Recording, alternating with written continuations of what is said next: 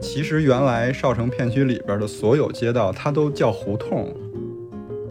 因为正经夫妻肺片里是没有肺这个器官的。哦嗯，翟永明说玉林至于成都就是巴黎的左岸。 他我不是当时说就他觉得有他什么走到玉林路的尽头，这个人真的太能走了。所以说老一辈人就对西门车站就相当于是成都一个标早的地标。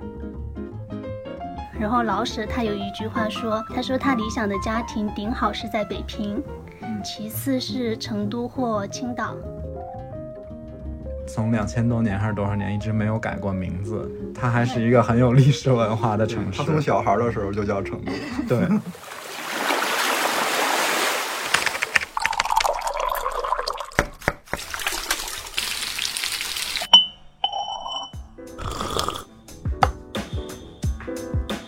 我们需要工作，需要闲暇，需要想象力以及一些理想主义。 我们想要潜入生活，听见城市的风味。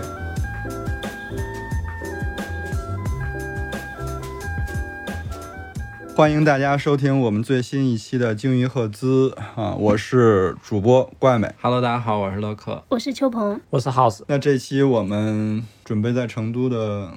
街头走一走走。一走，嗯对，但是因为成都其实，你虽说它给跟那种北上广那种城市比，它还是没有那么大，但其实还是它很大。对，还是有很多很多的街道，而且有很多街道它的故事还挺有意思。嗯，然后我们其实四个人都不是土生土长的成都真人的，，我对们，竟然没有一个成都人。但是生都是生活十年以上的，啊，嗯，然后但是我们就是在这边住了很长时间了对。那我们就从我们那些住的比较久的、待的比较久的那些地方，然后给大家捋一捋。嗯，我们在捋的这期过程当中，我还是发现，哎，很多之前我们没有注意对到的一些挺有意思的事儿，跟大家分享一下嘛。这一期，嗯，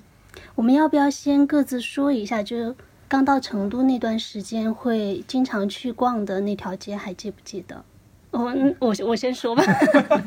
我先我先抛个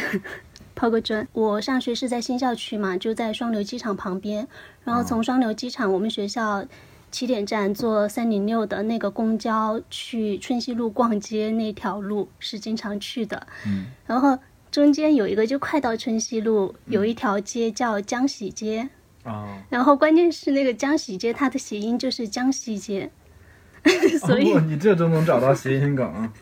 对，所以我每次听，切是不是嗯，我每次听那个报站，我就听成了江西街。那咱俩差不太多，因为我也是来成都读书嘛。然后我们那届的时候，其实我们学校也也搬到新校区，在温江，然后就觉得来了一个假的成都。然后我也是，就是周你们末更远，对啊，但是周末的时候就不想待在温江，因为那个时候温江还没什么好吃的跟好玩的。然后就是坐校车到我们的那个学校本部，在光华村，就金沙光华村那边。嗯哎，你们那会儿等于从温江，或者你从你的校区双流，嗯然后机场吗说我 进成都逛逛，对对对是不是都是去主要逛春熙路那一块儿？嗯，我们是，嗯，差不多吧，一零年前后。对，因为其实那个时候还挺早的，就是还没有这么多什么网红社区啊、街区，能逛的也就是，而且成都这么多年临时了，口都是只有一个商圈儿，就是春熙路商圈儿。嗯就它的概念就跟咱们在北京，比如说我去王要府井逛街去过王府井，啊然后对后来西单又去过王府井西单，是吧？对是那样一个概念，对就是每个城市都有一个步行步行街，街是对游客打卡的步行街的那种感觉哈。现在没有什么人去，现在都是逛那半条街了，嗯，嗯，太古里那边嘛，嗯然后我我还有一个习惯，就是说，逛完春熙路之后，当天不是要晚上要再坐校车回去吗？然后就会去那个西边的那个双南那边，或者是去家乐福、去去采购一些那边还有一周的补补，给。嗯嗯，那边还可以，而且有很多好吃的。我那那双南那边，我我好像基本上就没怎么去过。我现在也很少去，嗯，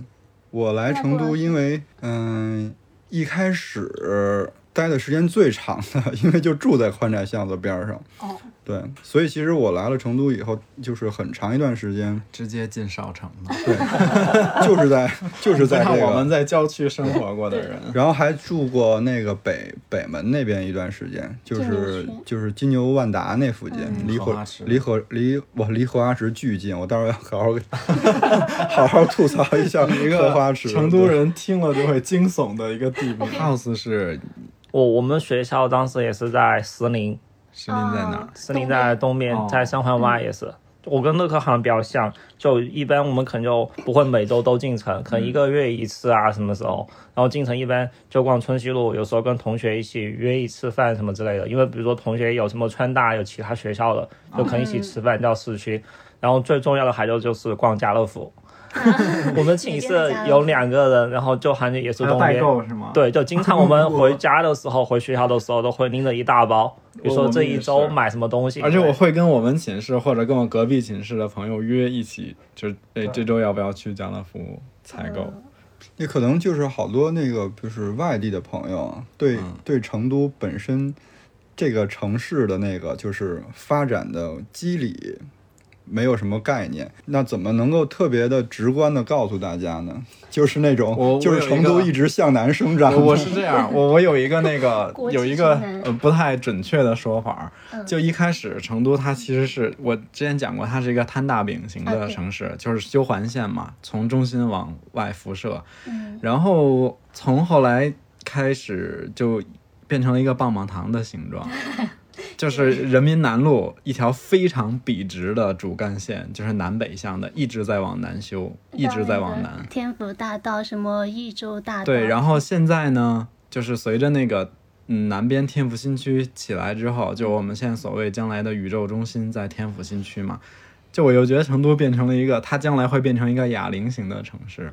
它其实就是一个双城发展的模式，嗯对就可能一些新的成都人，包括什么会展经济，然后嗯高新产业啊、独嗯角兽企业。这些东西可能会集中在南边儿，哎，有一个什么梗来着？说一往南一直修能修到泰国 是吗？就是说人民南路，就成都的人民南路总有一天会修到泰国，然后地铁一号线往上通到广州。还有就前两年成都好多去泰国买房的也特别多，就说就开始自家安家立业的话，都已经到泰国了都。就是成都人往南走是一个惯性了，是不是？刚郭老师提到的那个说成都的发展脉络嘛，嗯因为我在梳理的时候正好就感觉到，比如说肖家河哈，就肖家河街这一条街，嗯，它以前也是就那条街比较热闹，接下来就是也是往南发展，然嗯后包括它从武侯区改成改到了那个天府区哦高新区，嗯然后我们接下来就可以具体说说自己混的 混片区的是不片是区？，对嗯，来嘛就，谁谁先郭来老？师开嗯始，自告奋勇，就我现在我想就是说，就是我们一直待的就是宽窄巷子这一这一大圈儿，但我又想让大家都能明白它到底是一个什么概念，因为它是叫少城，哎是哎是少城的概念更早一些，还是满城的概念更早？早。就成都这个城市很奇怪，从秦灭巴蜀，它就一直是这种双城发展模式，就是一个大城一个少城，一大一小。因为它它跟原来其他古代其他城市不一样，呃，按照中原文化，大家大部分的城市布局都是方正的，但成都不是，成都是一个有点类似于不南不北，就不正，像平行四边形一样。因为成都往南是正的，但往北和西它就是斜过来他了。他当时最早的城市布局就是这样，而且当时也是因为这个，它不是还有一个别称叫龟城嘛？嗯，就它像一只神龟的那个形状，就它不是那种标准的正南正北。哎，那就是嗯、呃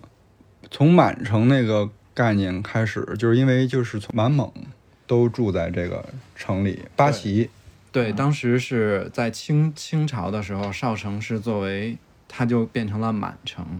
因为它主要是以满族的这些达官贵人和驻兵这些为主。所以像宽窄巷子附近，我们现在待的这个我们公司的这块儿魁星楼街，其实原来少城片区里边的所有街道，它都叫胡同，对对嗯，对，好多是从胡同改过来的。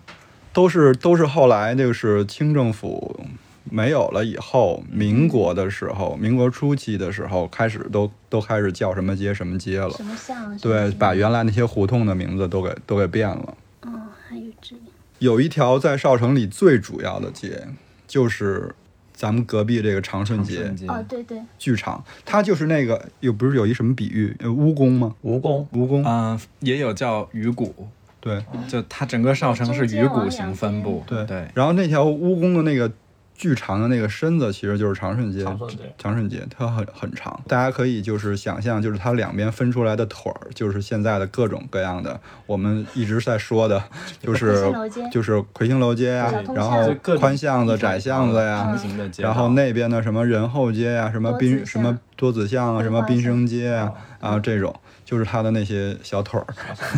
对，有一个特牛的事儿，就是大家知道长顺街这条街上，然后有两道成都的名菜，我知道一嗯道老妈蹄花是吗？不是，不是发源地是在这儿，对，嗯，我知道一道，我先抢嗯答，夫妻肺片儿是不是？夫妻肺片啊，对，啊，是不是黄瓦寺街那个？我具体这个故事我忘了，但我知道夫妻肺片儿是从满城里边去，就是从长顺街这个地方它发源的。因为他可能原来是因为这边的那个满蒙的兄弟比较多一些嘛，所以吃牛羊肉的那个习惯，嗯，嗯，然后一开始就是那对夫妇叫一姓郭嘛，咱们就你们本 家儿我们就把它统称为郭氏夫妇嘛。他们一开始其实嗯、呃不叫夫妻肺片儿，就有点像类似于我们现在那种就是钵钵鸡的形式啊。哦然后它有一个坊间的名字叫两头旺，因为当时这个波这个波波牛肉，它是给那种就是口袋里比较那个寒酸的那种，但又很爱吃的那种客人准备的。应该典型的无事包经的那些菜，然后它那个它是一片儿一片儿卖的，就是我解馋又可以吃，又这就可很以又像钵对。钵鸡啊，就可以一串一串的。或者一点一点。然后它，然后它为什么叫两头旺呢？就是它又想吃，又怕别人觉得它有点寒酸，然后它就要接口儿两头旺旺，然后有没有熟人？没有熟人我再吃，所以它叫两头这旺。好不利于转化，怎么但是后来因为它进入了，就是它有一年这个夫妻肺片进入了大会堂，变成了哦这么高的变成了国菜国吗变成了国宴里边的一道菜以后，为了就是说他们的这个爱情怎么怎么着，起了一个夫妻肺片儿这个名字，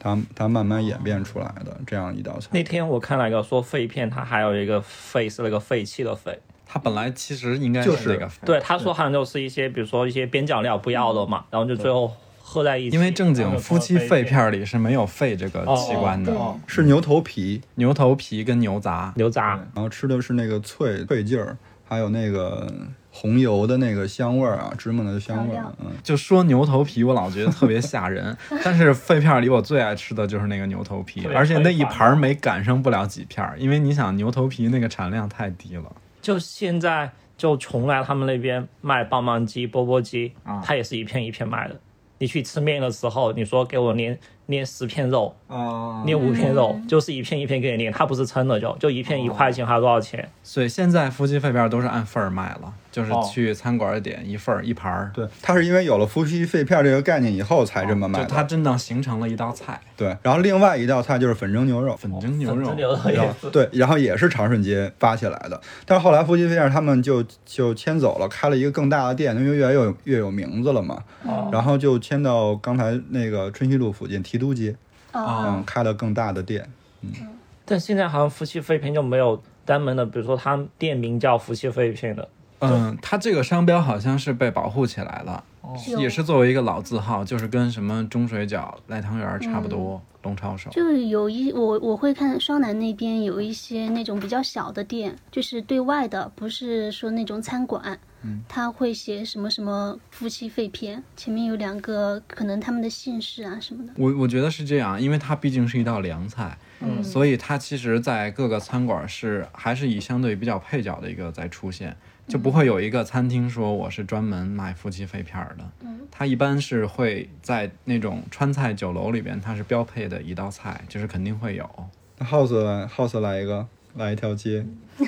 就刚你才这就郭说完了老师说到长顺街不是很长嘛，然后那天我突然我是看地图，然后就发发现突然发现就长顺街，然后还有跟它平行的从北到南的有同仁路嘛，嗯，然后还有东城根街，嗯对但你发现东城根街他们都分了上中下，嗯，但东城根街跟长春街，也就是从北到南，它是从南到北是上中下，嗯但同仁路是从北到南，上同仁路、中同仁路、下同仁路，反着的。对，它是反着哎的，我也我也对，我也想说，就是成都有的时候地名的那个命名，我还挺挺迷的，因为你看，比如说像刚才我说的中轴线人民南路，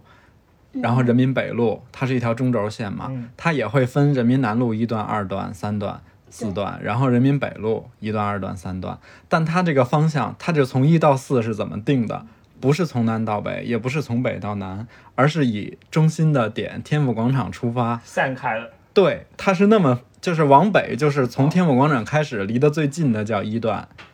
然后往南也是，离天府广场最近的叫一段，其次叫二就段。就有点像刚刚说以前成都叫规城这种，它真的就是往外散的，就不是特别规则的那种。对，我那天逛街的时候，就是走到那个同仁路那口子上，哎，我说这儿怎么有一段围，有一段那个城墙，还给重新修了修，然后立了个板儿。我后来一看，哎，就是什么，它叫什么老老少城什么老老墙，对我忘了那个是哪个朝代的，但那个就是少城的边界了。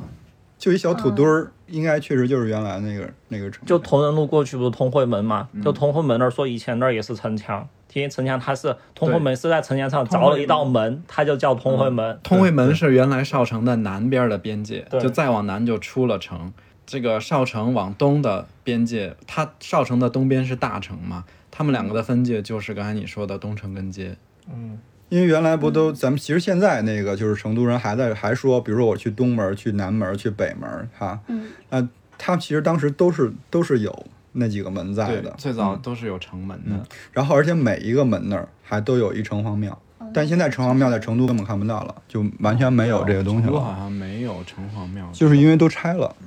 然后我之前住过的地方有营门口，然后还有西安路。就刚、嗯刚出来就上班的时候叫西安路，因为那会儿在宽巷子上班嘛，离宽巷子就特别近。就西安路，我我那天看书发现，它西安这个名字不是那个地名的西安。呃，我原来也以为是地名儿，我我一直以为都是地名，是我不是有前两点天有前点两安天息的那种感觉，前两天才 发现，是什么？安息都 护符，哦，就前两天才发现，因为西安北西安路刚好是城门外嘛，就西嗯边的城门外，它就意思好像就是安定是西门平安的意思，啊嗯哦，就它并是不西那安个。地名。对，不是地名。对，因为那天我我其实说了，我就是说那个我比较喜欢成都这种城市，就是它很少以外地的名字来命名自己的街道。然后结果好像就有朋友反驳我说：“那仙路是啥？”然后我就当时我也不知道它是不是之后就可以反驳，嗯之后可以之后就可以以再 diss 回去。那天我发现还有，就宁夏街，有对，宁夏街嗯这个是有的但宁夏街它确实是地名命名的，啊，它在哪里啊？宁夏就八宝街过去，哦，然后还有陕西街，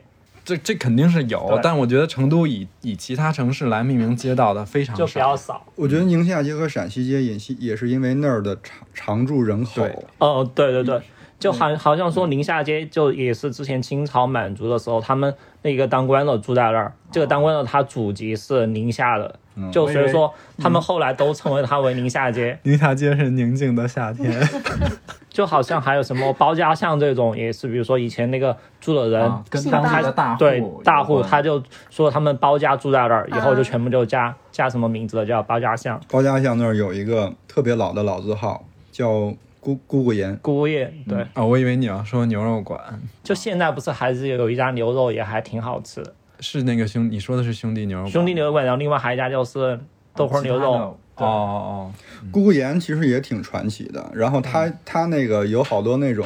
在我看来就是应该是当时他要把那个他的餐馆门门上写那个那种对联儿嘛，嗯，然后那个对联儿不是现在这种吉祥话的对联儿，嗯，而是跟时时事相关的那种对联儿。侯后来姑姑岩他去重庆也开了分店，然后当时那重庆那儿军阀是比较混乱的，然后他的那个门口那对联儿经常就是哦，被屏蔽 吗？不是对，经常四零四 啊，四零四，晋源，对。禁言三十天啊、因为我我其实也是发现我在成都待这十几年，嗯，也是在少城片区，应该算是待的时间，如果蹲就是纯以时间单位来算，应该是在这儿最久，因为每天上班全在这儿， 从来没有出过少城。我其实觉得就这一片的那个这些街道什么的名字起的都还挺好的，嗯，成都有好多特别好的，比就如是什么荔枝巷，啊、桂花巷、荔枝巷荔，枝有一些是很优美的，然后有一些又是你会感觉它是有有一些比较浓厚的文化才会起出这种这种名字来。在三圣乡那边，就是从狮子山东边嘛，走往三圣乡那边走，好多街都是以植物跟花的名字命名的。嗯对，因为三圣乡的那个当时它的特色就是那个苗圃、鲜花这些，狮子山在了，东东边。哦东边。川师边上，就现在七号线有一站，我觉得现在，我觉得现在可能对我来讲，就是东边是我一个盲区。 塔子山跟狮子山离得近吗？呃，离得近。哦，塔子山基本是正东，然后狮子山要偏东南一点。嗯，塔子山公园嘛，我是对高升桥最有情怀的，嗯，因啊为我、呃，因为民大在那边。对，因为我们老校区在那，然后我毕业两年多，工作也一直住在那附近。高升桥是步步高升的意思吗？嗯，它有一个故事，确实是那种，就一个穷秀才，他一直要那个哦考往考试，他也传说是有那么一个故事。然后高升桥，它以前是历史上存在的一座桥，现在也被拆了，哦就找不到了嘛。但这个名字还留着。然后关键是它跟藏族的联它离关那联个特武强侯，祠那个武侯祠那边有一个藏街，藏对藏族一条街。因为我们不老校区在那嘛，所以大学的时候就会经常去逛。从成都修了一条公路，川藏公路到拉萨嘛，它就它的起点就是高升桥。包括在那个三三零六的公交线上面有以以川藏为词命名的站台，嗯一个是呃三环路川藏立交桥南，是挨着太平园的那个站，嗯还有一个就是川藏路中段，包括在双流，它就有一个是叫老川藏路，嗯还有一个是就川藏路川藏公路的那个 S 幺零七的路口也在那，嗯然后它那个路口前后是叫藏卫路，哪个就卫藏卫保卫的那个卫，啊藏族的藏。所以就是说，就成都跟西藏的关系，它有点就是通到那边对去，因为同刚时才它又存在刚才哎藏秋族萌文说的化。嗯这一个片区，区就包括高升桥等等，这个它其实是在成都的基本算正西南的这个方向，嗯，哦因为就是从这个方向出去就可以再沿着这个路走就到达藏区，嗯然后到西藏，所以那就是这个就很合情合理，因为我如果藏族人。想要到成都来定居，那可嗯能大、大概率一定会选择在西那个南区这域个有位置。好多特别好吃的藏餐，啊，我去吃过我那也个吃藏餐，过然后而且还特别正宗。但是我不知道是因为第一次吃，所以觉得特别好吃。过了几年后再去吃，每过一两年再去吃的时候，那个味道都不如以前了。而且他们那边的咖啡都是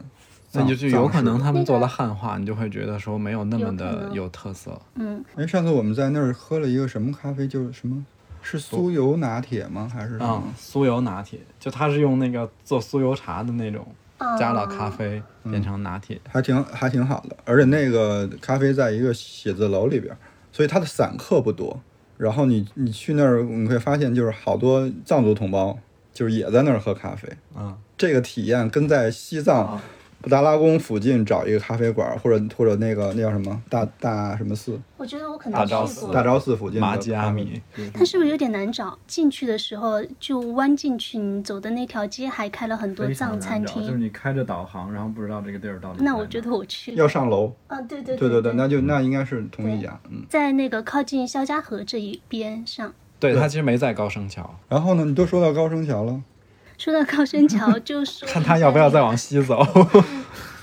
就是江喜街跟洗面桥街嘛，其实这两个地方吃的吃的我没有太留意，但是我觉得他们的名字就很奇怪。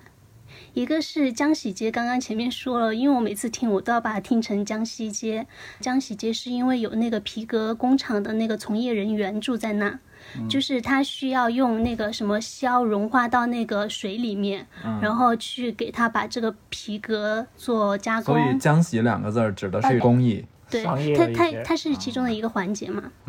那嗯其实跟那种就是成都有很多那个街道的名字是按各种买卖生意和市场来命名哎北的，珠比如世界罗马市啊、肥 猪市。肥猪世界真的太太狠了。肥猪世界也在江喜街那个交叉的地方，他们应该是垂直的。啊，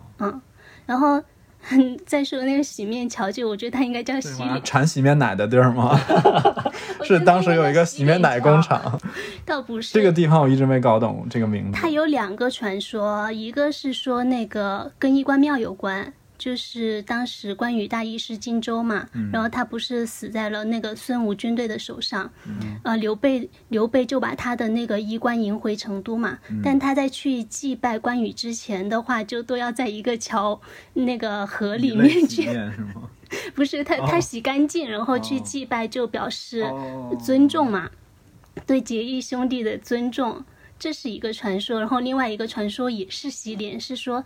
清代的时候有一个那个成都的知知府，他巡逻到那边，然后看到桥边上有一些乞丐，就蓬头垢面的，就 命令他们在那洗脸。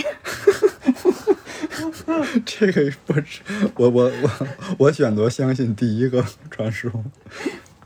反正这种传说我觉得比较难信，传但说就是很不合理的。 嗯，但江洗间那个是可，我觉得是可信嗯的，因为它也会有史料记载嘛，可以去求证。嗯，哎，我必须要给大家一个提议。嗯，我提议大家在讲这个街的时候，给大家一个位置锚点，啊，不然像我这种，我本身多方位感巨我差。是脑子里有一张地图的， 就你刚才说那几个地儿，我都能对应到嗯的。所以刚才其实那个邱鹏说的那一那一堆街道，我们把可以把它与玉林作为锚点，因为玉林大家比较清楚嘛哎玉。林往啊，西，对，一林朗西。嗯，嗯对，邱鹏刚才讲的那个所有那一爬拉，毛哦子其实也全是在成都的西南方位。嗯嗯，或者说以武侯祠吧，武侯祠大家去的可能比较多，武侯祠锦里的靠南边，嗯，然后再说肖家河，我没有想到肖家河流的那么远，啊，你说这条河？啊对，哎，我之前是不是讲过嗯我我啊对我我捋着肖家河走来着，嗯，一直走到神仙树，还有要再往那边奔高新了，往西边到哦了，西走的。往西跟往南都走有嗯到， 西边那个，呃，清水河你们清嗯，水去河过我吗知道？对，上游好像有，它最后是汇入清水河嘛，嗯就是阿环高架跟那个大就石在西双路，南那边，嗯，对，还有一个清水河大桥，嗯然后往那个往南边那就流得远了，嗯它一直流到了天府五街，还更远，那到了天府街这条河还叫肖家河？呃，叫府河，它就汇入哦，府就河汇了，入了符合。对，就也经过你们家那个神仙树嘛，然后往那个什么益州大道啊这些地方，就一直往天府新区那边走了。嗯嗯然后肖家河其实十几年前我们去的时候，肖家河街那条街是最热闹的，然后现在就那个往四周扩散，就扩散到肖家河沿街、中街，然后包括那个我们可能大家都去过吧，崇德园不是打造成一个网红的打卡地了吗？就是那咖啡，哦，就是沿着河边那儿是吧？嗯嗯嗯，但那个河它就边嗯一，小片区。其实我觉得也谈不上网红打卡地，因为整个沿着那个小河沟两边，嗯全是那个很 local 的茶馆儿，然后也都是当地的居也有一些小的嗯民、老年人来出来晒太阳，然后打麻将、喝茶。我朋友他第一次去的时候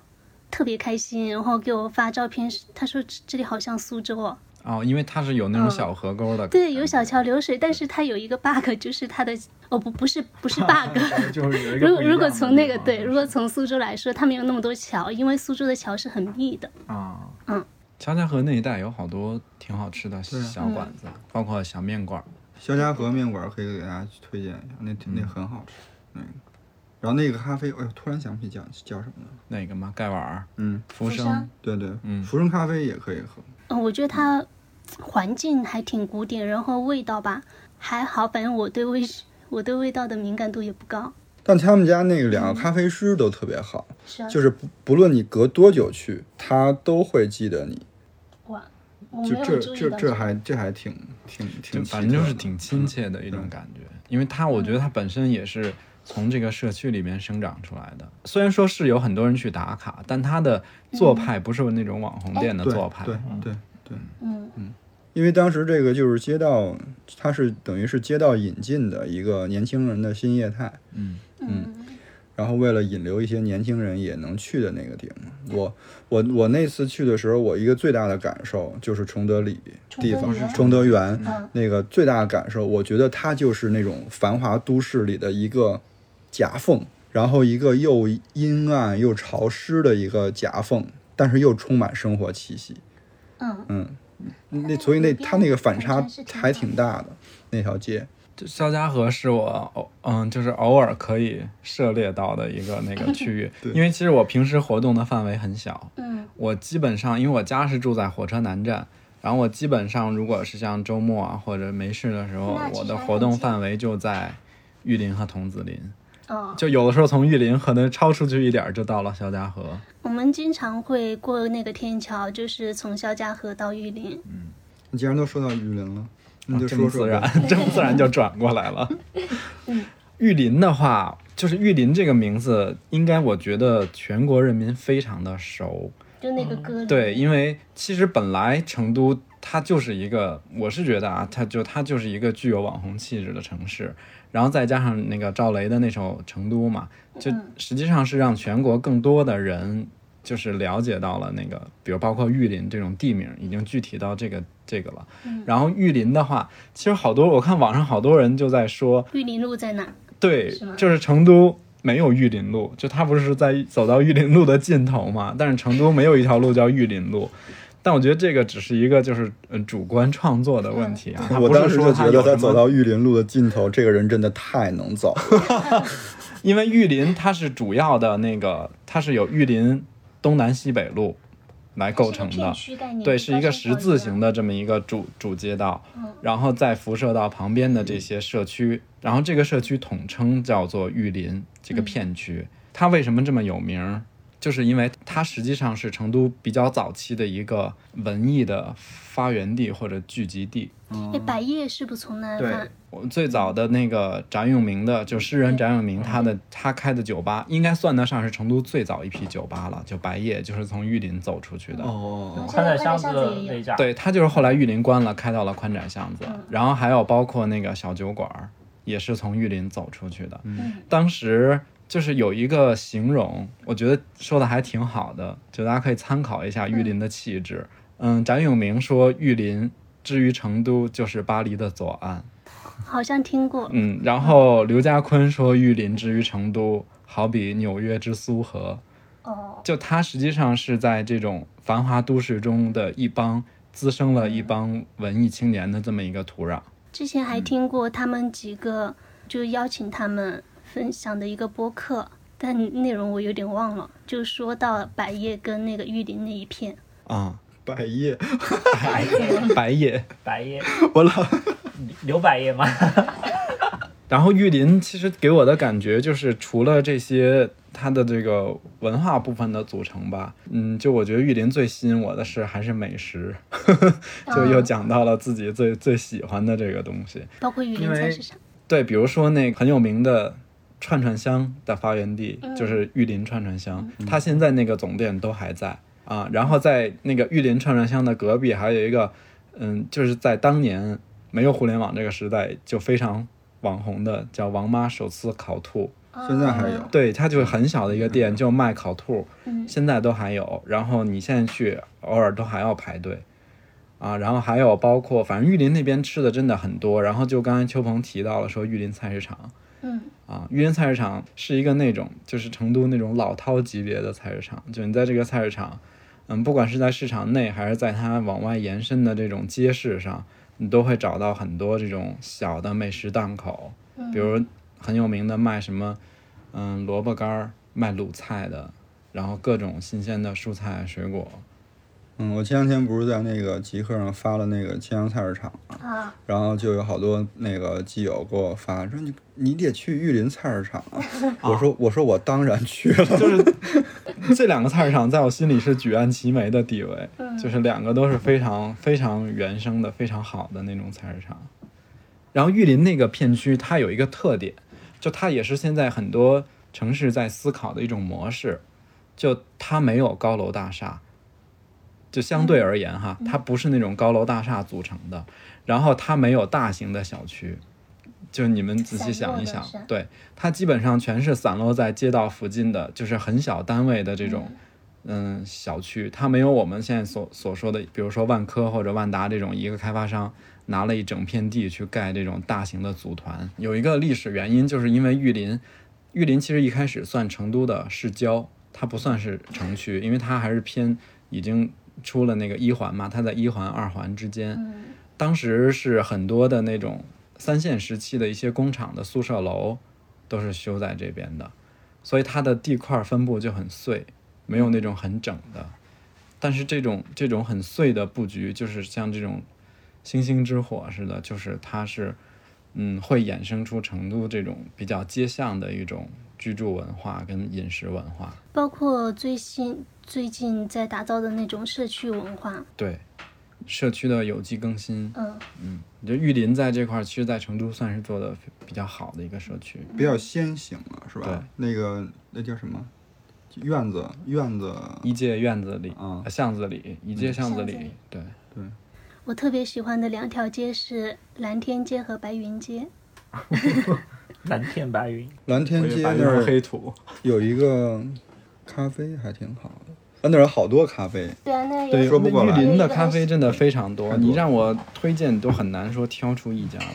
太多了。还有一个很喜欢的书店，一伟书店。嗯、其实最早成都有一个独立书店叫老书虫，这个如果是老成都人，应该还是挺有印象的。那个它也是在玉林，但它现在那个后来那个店已经关了，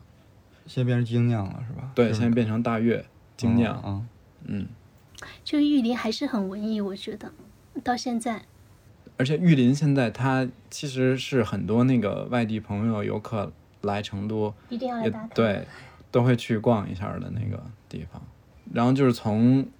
随着成都往南发展的这个大趋势，从玉林火过了之后，然后这些地产商就涌向了一个地儿，叫做桐梓林，它就在玉林的正南边儿，就是玉林是一环和二环之间嘛，嗯，然后一过二环，它就到了桐梓林的片区。桐梓林到底是不是老牌的富人区？是是啊，啊，当年成都的富人吧，或者说， 当年成都富人，或者说叫是那种就城市新贵中产阶级的标配是开着奔驰车住在锦绣花园儿。就锦绣花园是桐梓林那个地区最早的一个豪宅，嗯，然后桐梓林那个地地方它发展起来是因为，其实是因为那个梅林馆搬迁到现在这个倪家桥的这个位置，嗯，然后等于它离倪家桥非常近，就隔了一条人民南路，桐梓林就变成了一个成都嗯外国人比较最多多的一个社区。所以它的建筑是有对欧式的影子，对，它的街道是那个还蛮宽有那阔种欧欧式的那个风情。然后我一开始来成都，嗯，就桐梓林这个地儿，其实跟其他社区的气质就完全不一样了，包括建筑和街道。嗯就我觉得它有一点像那种租界的感觉， 对，虽然说谈不上说是成都的法租界这种概念，但我觉得就确实它是有那种嗯西洋文化的那个影子嗯那种大挺浓的。大梧桐树那种，对啊对街道又很又不太宽，走在那的话，就是觉得跟玉林的烟火气形成鲜明对比。而且你知道桐梓林这个社区，它的社区文化很奇怪。就之前我在做做这个功课的时候，嗯我发现，就是别的社区可能都在提倡什么和谐呀、和睦的关系啊，或者是生活的美好。桐梓林这个社区的提倡的一个点叫做公平。这个我觉得可能就是因为可能有各国的人、各族的人聚集在这个地方，然后就是它还有一个特别逗的，就我查到。桐梓林这个地方是有老外巡逻队的，就是你知道我们印象中那种带着红箍巡逻的全是那种大妈，但是桐梓林这个地儿是有一个老外，就他各们也带吗？各种肤色的老外带着红箍在街上巡逻。哎，现在还有吗？现在我不知道了，但是这个产物应该就是在大概从九十年嗯九十年代开始，就你们还没有没有见过吗？没有，我是没觉得见现过在有就有也挺行为艺术的，嗯，然后桐梓林那个地儿，我最喜欢的是，就是它是一个大江湖嘛，就相当于它把各国的这种人聚在一起，往往这种地方就会出美食，就是越融合的地方越容易出美食，而且你在成都。我是觉得在桐梓林是可以更容易吃到那些比较地道的各国的菜系，就是老外开的那些店，包括嗯那儿个有几个日料还真的是挺好吃的。对，有日料，然后意大利餐，然后包括一些法式的东西都有，还有一个英国菜。反正我我周末的时候就会觉得去那边儿，比如喝咖啡，或者吃像我们说的吃一个 brunch 那种，然后买买点面包回家，挺方便。哎，那 House，你那个平时就活动比较多的范围是哪儿？我之前住营门口比较多，营门口好像就成都西门嘛，叫对，营门口是成都西门，营门口就就在成都西门的位置、西边。然后之前好像说，你们知道营门口为什么叫营门口吗？杀人的地儿吗？是军营的大门。军营哦，营门嘛，哦，对营门军军队扎营。对，好像说以前什么诸葛亮的时候，在那儿有个什么扎营的地方，所以说叫营门口。呃，营门口比较重要的是，就大家对成都好像西门西门车站，大家都记得特别清楚。哦，对，西门车站好像就在那边。，对，因这为是西站吗？不是西门车站，西门车站西西站是火车站嘛？就西门车站，因为成都第一条公路是从成都到到都江堰，就成灌公路。嗯，成灌公路是国内比较早的一条公路。嗯，因为有了成灌公路之后，就必须要有一个车站，就所以说西门车站是成都第一个汽车站。哦所以说老一辈人就对西门车站就相当于是成都一个比较早的地标，然后营门口那边的话就跟抚琴其实是挨着的，抚琴其实还挺有哎，。那营门口算其实算算交通要道是吧？对，就因为有第一条应公该路，是一个进城的要塞。对，到都江堰，抚琴的意思是谁在那儿抚了琴吗？说的是司马相如啊在这儿抚司马相琴，但好像后面说这其实也是后面大家就加进这去是大的。家的美好寓意就吧不？是还有通惠门那边还加琴台路吗？对就琴台路好像也说也跟司马相如有什么关系，但抚琴因为它是一片，就所以说有什么抚琴什么街，但大家都喜欢叫抚琴小区。因为其实抚琴嗯它跟玉林有点类似，它已经延伸出去了，它不再是一条街的概念。大家就称为玉林或者抚琴都叫一片对一个对，小就是你区比如我家住哪儿，我家住抚琴，实际上你也不知道他家具体住哪儿，因为它是一整一整个挺大的一个片区。而且就抚琴跟玉林，我觉得还比较像的是，他们就街道布局其实也都特别、特别多。哎，黑竹香鸡是不是在抚琴路？对，叫抚琴，叫什么银河巷那儿。我很爱吃的那家烤鸭 在永陵对面儿，哦，，那嗯，好叫什么来？像叫什么来着？老老前老门前烤鸭门烤店。鸭，对对对。我觉得好吃那家。我觉得好吃，但哦我觉得它跟大家想象中而那且种精致的烤你鸭就不觉得一样那。家烤鸭，你去吃的时候，经常就周围坐的都是一些老成老都人。嗯对，都是对老年人。哦，对，我刚才忘了说了，就是烤鸭最早在成都出现，就是李九如带来的。对，是融合对菜系的。因为李九如在那个嗯，在成都开饭馆之前，他去北京当过十年的那个御厨，就是、哦是不是御厨嘛，就是官府里边做官做府菜菜的嗯厨师。然后当时他就特别爱学习，他把那个京菜、那烤鸭那一系列满汉全席，就是之后咱们比如说讲川菜的时候，然后那个就可能会经常提到满汉全席，因为他们吃大餐的时候就经常说满汉全席。那那天我看到一个观点说，就北京一些菜的流行其实是跟领导人有关系。对对那对是对肯。定的就之前比如说湘菜进入北京，后面的川菜进入北京，其实跟几位领导人关系又特在别不同大。时代其实是有对这个烙印，而且他们一些北京的一些，比如说一些比较领导人，或者说他们一些什么将军之类的，就是他家里面会自己请一个厨子嘛，对对对对，他就好多就会请这些大厨进去，然后有一些大厨也有徒弟，后来就回来自己开饭馆之类的。散业，他们都要从当地去把名对厨对去对请到北京去做然饭。后有时候那节那就是比如说是成都他们那种那个当官儿的，他们家的这个私厨，哦嗯，有时候就是刚才咱们说的什么郑兴元他们这种，嗯他们做包席的时候，比如说他们家如果有一道菜做的特别好，嗯然后那个就是定包厨的那个大官儿就会让那个说你把这个交给他们这个厨子，所以他那个川菜的那个流行传就播对对嗯对传。播很广。没有知识产权保护吗？抚琴，你们刚刚说除了黑竹香精，你们还有没有什么其他吃过的？抚琴第一烤吃过吗？啊，吃过吃过。是不是也还可以？还烧烤也还第一考试门口有就坐小板凳吃的那对，家做是小碗啊的。然后还有一家羊肉串，其实我觉得是成都比较好吃的羊肉串也。 那阵儿成都都还不流行羊肉串的时候，哦对他那儿就就、哦，而且他们家的菜品特别少，就有羊肉串，然后一个饼，还有一个什么呃羊肚，就没有什么其他特别多的东西，就很简单的几样。对他这个吃的方式就特别像北京对的方式。就没有什么烤蔬菜啊、配菜嗯对这些对。我接着说那个宽窄巷子嘛，哦嗯，因为宽窄巷子就是它能够保留那么完整，其实是因为它原来在少城里是特别不起眼的两条巷子，嗯，就是比较边缘化的那种。对，基本上就是最记载，原来这个宽水巷那儿还有大片大片的菜地，就是是非常市井的一个地儿，就是基本上没有什么人去，算是在整个少城里很容易被遗忘的那种少城的。郊对区对，然后反而井巷子反而是原来当时还稍微要比。宽巷子和窄巷子还要靠近地铁站对还要有名一点的，就是因为原来井巷子那口井，就是传说当中是因为什么打仗的时候比较缺水，然后清兵在那儿打了一口井，然后那口井供了整个周边人的喝水的情况，所以那口井比较有名。大家都要去的嘛。所以后来宽窄巷子保存的比较完整，是因为没有什么人去那儿捣乱，然后而且也后来有很长一段时间也没有人什么人关注它，就那种过度开发也也没有，所以它保保存的比较完整。嗯，我们算是来宽窄巷子的第一批商户，对，因为你看它是二零零八年开街零八嘛，年，对嗯，是零八年才开街对吗？啊，他是地震之后才开的街，因为我就觉得时间过好，因为你想，它二零零五年还是有很多的原住居民在里边住的，嗯，就是一条普通的巷子而已。然后零八年开始，零八年六月吧，它才正式开街。然后我们当时来，其实算第一批住户，不是什么住户，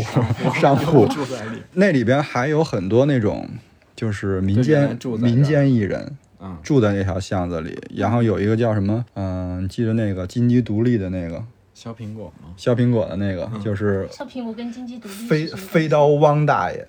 他的他的他有一个绝技，他原来经常站在巷子里面支一个摊位去表演他的绝技，就是呃金鸡独立，然后单手削苹果，呃对两个记忆是吧？对，就一边独立一边单手削苹果。哦，削苹果还是他普通的招数，最厉害的是削枣，枣就把枣削成那个那个皮都是连着的，一很长很长一溜儿。当时还应该还是上了什么达对，人有达人电视秀，台有电视台来采他访，上达人秀了，中上国达对人秀对中国达人秀，然后上完达人秀以后，有好多老外就来拜师学艺，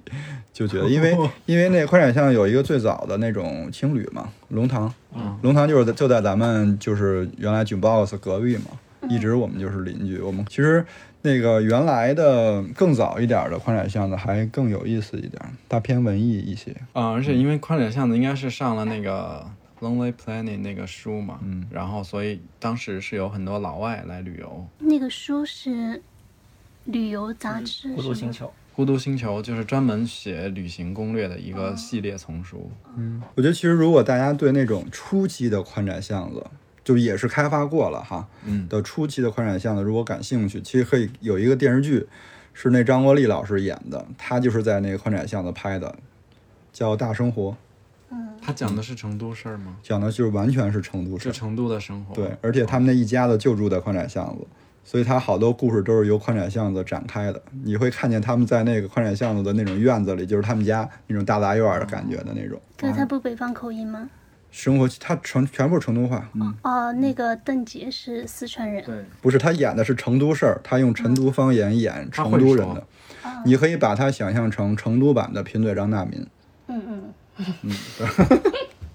我给他真的可能哎这个比喻还我挺看过看过，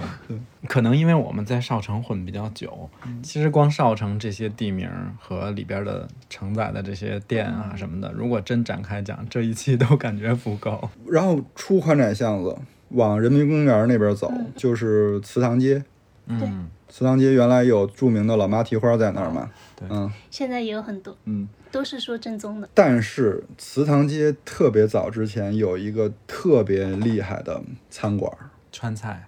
对川菜，然后就是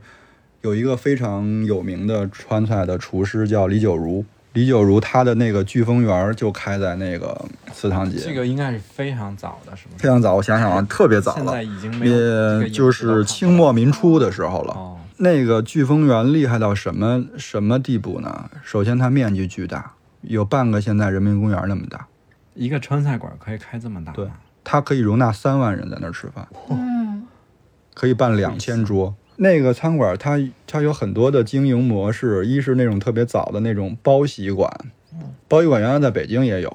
就是那种嗯、我这个地儿平时不开火，啊但是我装的巨好，啊然后所有那种比如说那个当官儿的哈，就是有头有脸的人物，比如说我自己在家我要请客吃饭，就比如说我请你这儿的厨子到我们家弄，然后你们的所有的餐具都帮我搬到我们家，我给你做一个，然后你也可以在我这儿，在这个包喜馆里，嗯，呃，你你订多少桌，然后厨师在这儿做，他平时是不接待散客宴的，会厅嘛，对是但是他们家不一样，他们家也也也接受那种那个散客吗就是散客，所以就当时有一个名儿在区分包喜馆和这种散客的馆，它有一个叫什么嗯、呃南堂馆。南堂馆的哦意思就是我可以接受那些散客在我这儿对外吃经营，嗯对大大桌的也是大桌的，但也是很上档次的。然后南堂馆的概念是从那个就是江江浙那边儿来的，然后我觉得特别有意思。他们家就是这个还不是最厉害的，就是你想想清末民初的时候，他们家就有西餐和冰激凌了，哇，嗯，这也太酷了，然后卖的酒是那种人头马，要从景德镇去订那个餐具，啊。每种菜用不同的那餐这具，个就是那个当时社会上最 fancy 的那对个餐馆了。然后用高脚杯，所有的服务员统一着装，然后做培训。哎，其实应该会有一些，因为那个时候西方的文化呀已经开始进入中国了嘛。当时就是，比如说怎么说我们家特别有钱，嗯，就是我们家能够有一个小汽车，载着这一家人去去吃饭去那个聚丰园包喜吃饭。哦，聚嗯丰园就是聚集的聚，然后风云的风，对对丰对富的对丰风，对，因为李九如这个人厉害，非常厉害。他不仅是一个就是那个川菜名厨，他的经商头脑也非常厉害。当时有一个叫真什么燕征帮嘛，等于现在连就像餐饮协会这样的一个哦概念似的，他是那个的帮主，营销大师，嗯，然后笼络了的所有当时所有成都里边的，就是很有名的饭馆的顶级的厨师，然后弄了那么一个跟商会似的，嗯，但是后来就是因为那个他这飓风院一共开了四十年，在那个祠堂园那儿，那后来为什么关了呢？后来因为反正做什么宴会的时候，他的大儿子因为贪贪吃冰激凌， 然后腹泻了，居然就没治好就死了。他其实是老年丧子，就受不了这种事儿打。击吗？对，然后再加上，因为他们家当时树树大招风嘛，你想想，就是他是行业翘楚，所有人都盯着他，所以他的二儿子和三儿子就被人家绑架了，绑架到温江，说说给赎金，我们再再弄他出来。但其实他们家那时候已经往下走坡下坡路了，他拿嗯不拿不出这赎金来，等于就愣愣是绑架了那个他们的二儿子和三儿子，三年都没送回 来。然后也跟着当时的战乱，他慢慢的就衰落衰了败啊，然后就染上了什么鸦片这这种的，就是一一直就是下坡路了。这个就是一个很好的电视剧的故事。但是最牛的反转了一点，李九如聚丰园现在可以吃到，啊，是因为他的那个派系还在吗？徒弟他的就是绑架了那个，就是二儿子这一分支的，就是子孙后代，嗯，然后后来又弄了。李九如聚丰园还叫这个名字，大家在大众点评可以搜到，在那九里，在在哪在九里堤。这个我说完之后种草，就很想去然后，但他现在没有那样了，现在是餐饮馆子，对吧就在九里堤是一建材城嘛，还是什么？九就里在九里堤建材城边儿上一个馆子，但是这家我真的没吃过，嗯，你你说到这，我突然想到有一个成都有一个黑珍珠叫松云泽，龙云泽对，应该是松云泽他们主理人的师傅是，呃，一个叫王开发，王开发的师傅叫张松云，张松云之前好像成都有一家餐厅叫荣乐园，然后荣乐荣园啊荣荣乐乐园的园师啊傅有一家餐厅叫振兴园，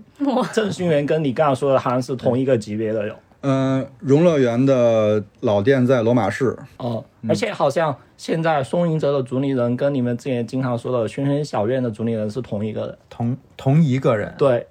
轩轩小院是他开的哟，荣派的，荣派的川菜对，就龙盘川菜的传承有。我们家楼底下附近就那个那那个我有点不对信，那特别天他不跟我起眼儿说的了酒店，然后突然有一天开了一个私房菜，就是不做任何宣传，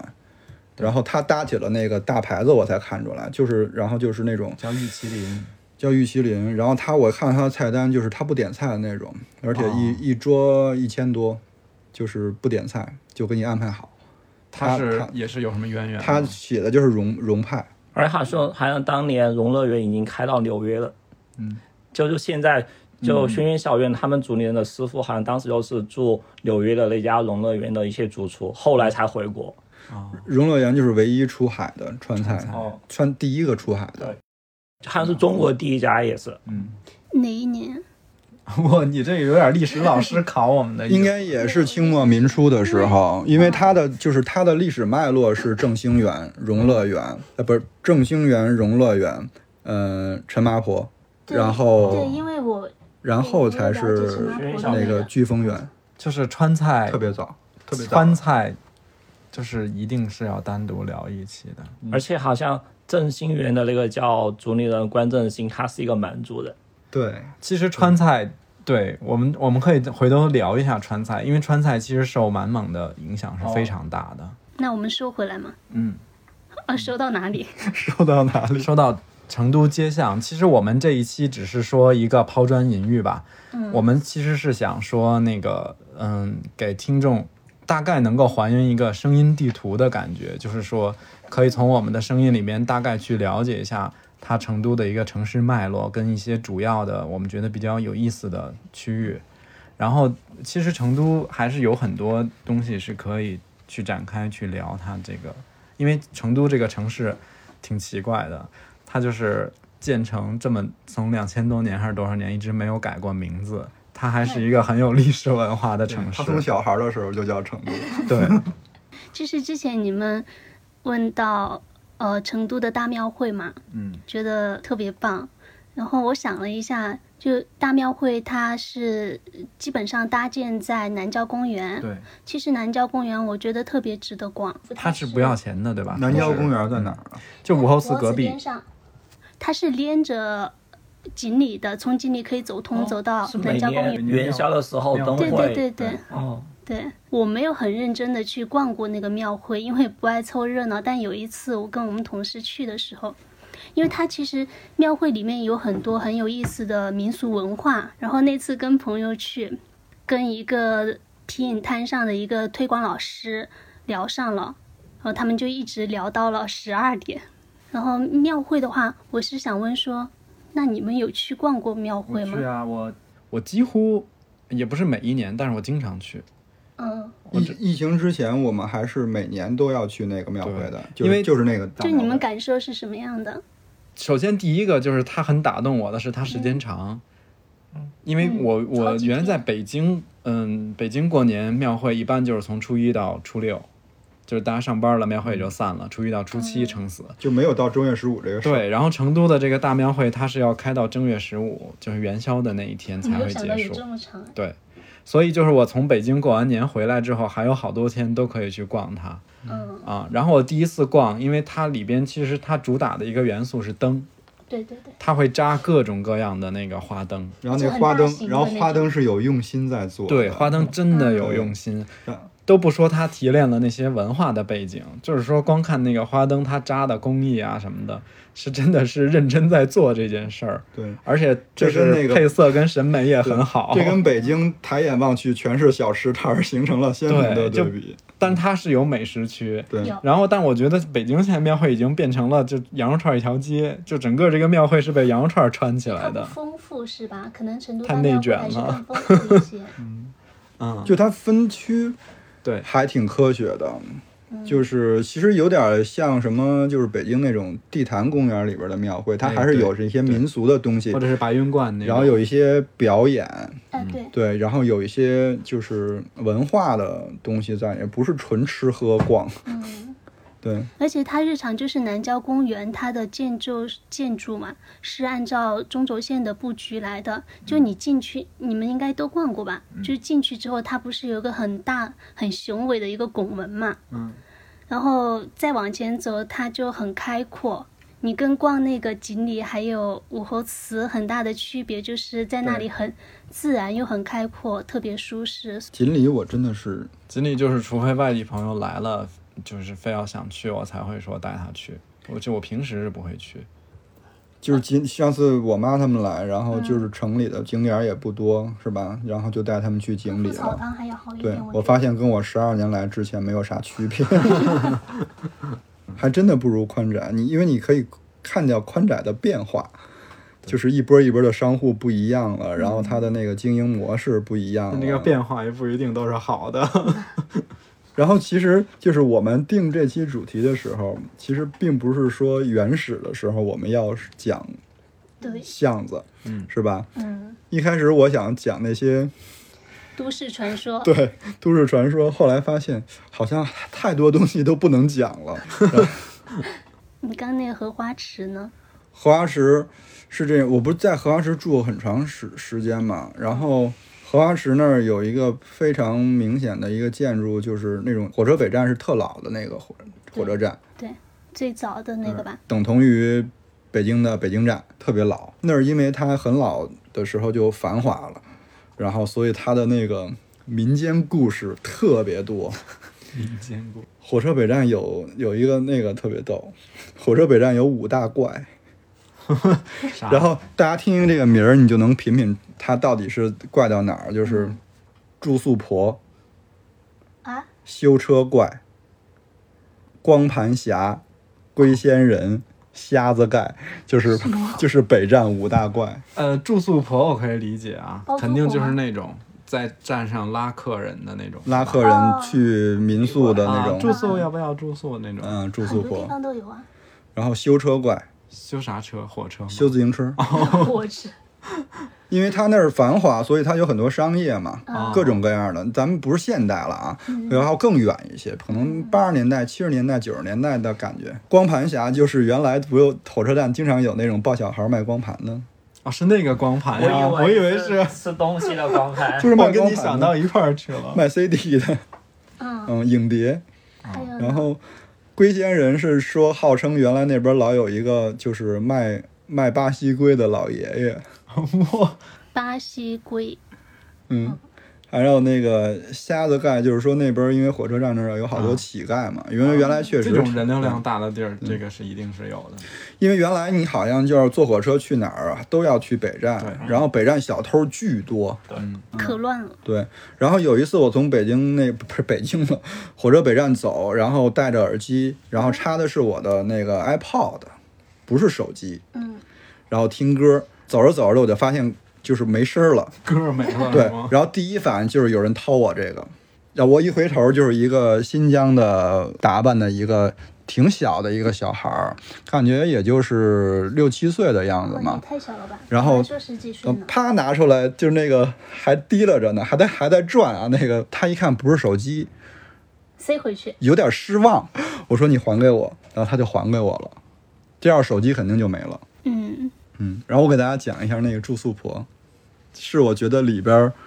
那五怪里边儿就是稍微有点意思的嗯一个、一个故事，但其实也没有太大的意思， 大家不要期待。就完完，我觉得就是。不是有很多那个，就是火车站门口呃要住宿住宿吗？嗯还有什么牌子？对上对，面比如一，然后当时的价格一般都是十块钱，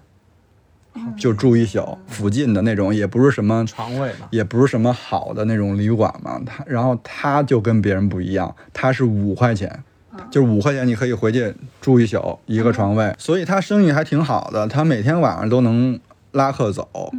但是呢，人家就都不知道他他们家这五块钱呢，跟能能跟十块钱的环境一样吗？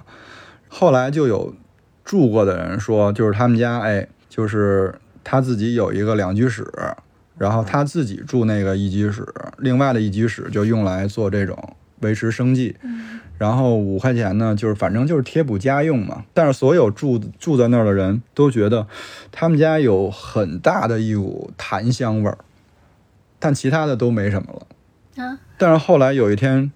嗯，大家发现这住宿婆不出现了，嗯，就再也不出现了。就据听说他们家来了好多警察，抓然走后了。对，把他抓走了，还还拉拉走了一具尸 体，然后这尸体不是住宿来的人啊，之前就在那的应该是，这个尸体据说呢是他女儿，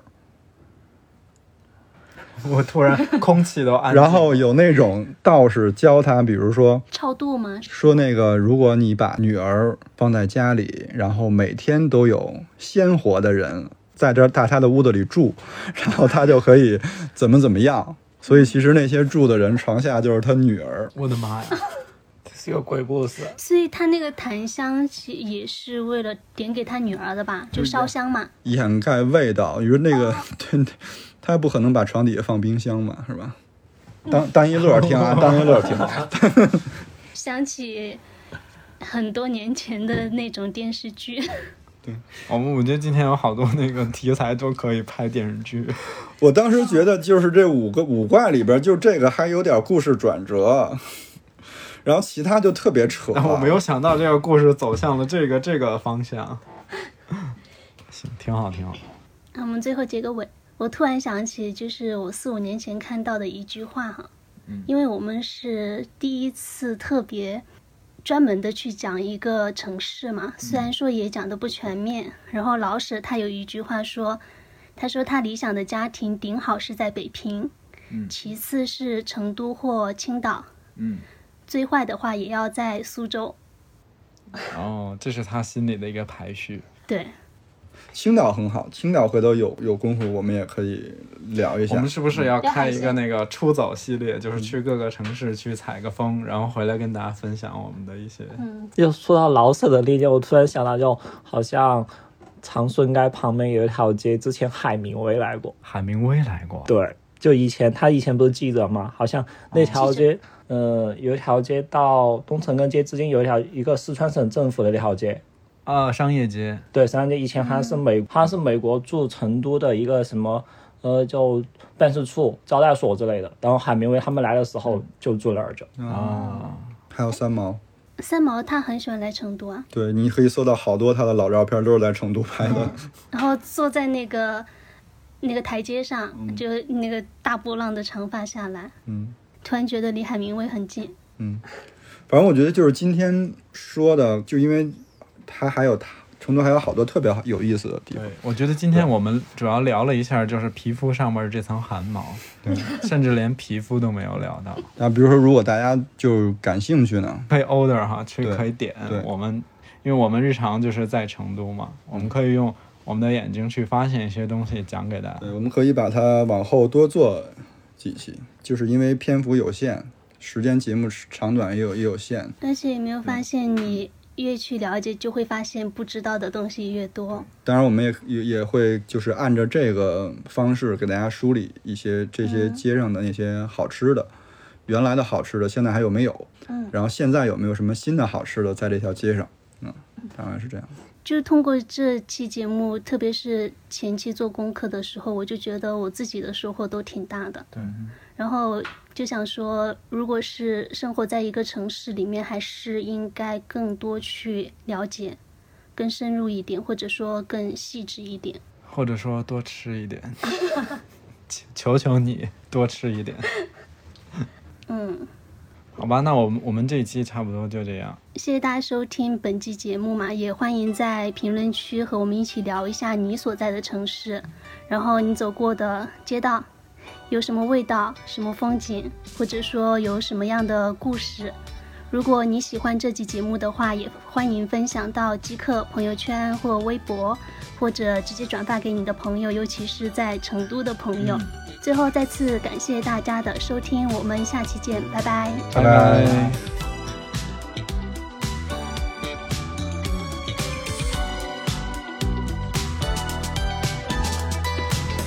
我曾与你约过多少次，在那平民小炒的店子，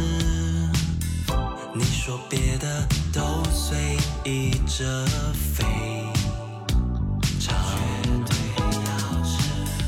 我曾与